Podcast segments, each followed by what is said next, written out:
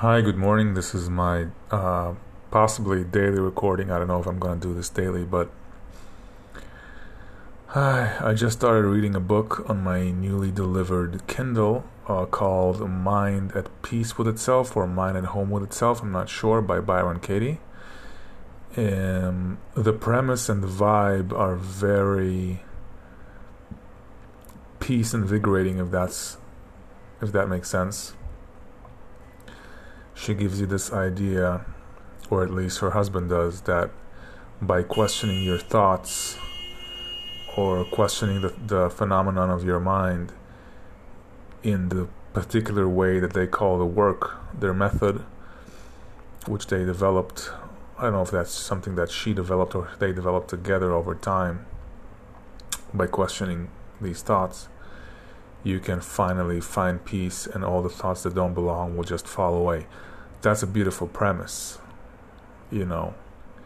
And they uh, share a story. I don't know if, if you guys don't want to ruin the story or they don't want to listen, then don't. But the intro, I'm just sharing my experience. So uh, in the introduction, they say she got into a not into a mental hospital, but into a I think it was something with like an eating disorder place after she had been in a very detrimental state for a long time, for years that is, as far as I can remember and tell and and then she just had a breakthrough and then and then she was uh, inoculated from all these thoughts within a year. That is she had this kind of enlightenment experience and then the th- some thoughts and some ideas and patterns and beliefs whatever you want to call them still persisted but over the time, over a year, where she always kind of took the time to test her thoughts, eventually they went away. They kind of crumbled. Because thoughts are like supposedly like buildings and they're built one on top of the other, and if you just kind of take them off layer by layer, then there's nothing left. Uh, supposedly, although I do like Bashar's interpretation where there are some things left which are the things, the buildings that do serve you. Not all buildings or all thoughts are wrong or misconceptions. Some some thoughts make you feel fantastic, and you shouldn't let them go. Or if they can continue to come up, then you could also question them as well, if you like. But it's not like all thoughts or all all ideas or all. I can feel like a, a thought crumbling in right now. about disability and being disabled and like I don't have the ability to do things, then you that that's the thing that I'm a little bit sad that I don't have the tool set yet. There I got a message. So I don't know the four questions. It's not just four, it's like seven questions because you have turnarounds and stuff like that. So I don't really know how to question my thoughts right now. So I'm not questioning it yet and I'm a little bit sad that I can't just like in the Matrix download the information in one minute and just have it all.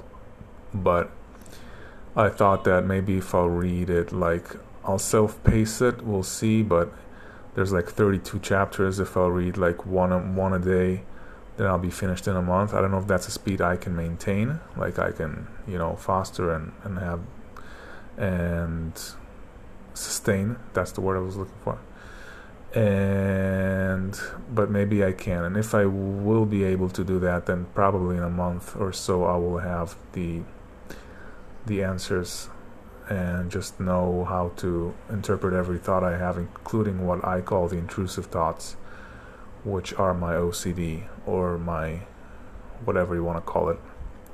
I suddenly want to call it NFT because everything is unique so it's a unique non. It's not sold on on OpenSea. It's not uh, NFT is a non fungible token. It's a it's a term from the crypto world, cryptographic uh, crypto exchange world. For now, although it's going to be like a term for it's like from also from the art world. It means something that it cannot be re- replaced or cannot be like misinterpreted as something else or cannot be re- ill represented. It's like this particular unique signature uh, that is related to an art, usually to an artwork. or an art piece. So that's it. I'm signing off. So I'm going to read this book and I'm going to take it slow or take it fast, whatever speed I'm going to maintain. But I don't know if, I'm, if it's going to fluctuate very much or if it's going to be steady like a chapter a day. We'll see if I can maintain that. But if so, it sounds pretty steady. Like, okay, I can do that for a month. Anyway, that's where I'm at right now. So that's kind of my cognitive, you can say it's cognitive practice, reading a book, a chapter a day, or 15 minutes a day, even.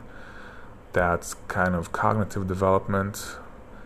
Uh, another reminder. I wish I could stop reminders from my phone while I'm recording. That would be nice because they kind of distract me it's like I had this reminder what I was reading when when I was reading, and I was like, oh my god, now I gotta gotta get up and read it.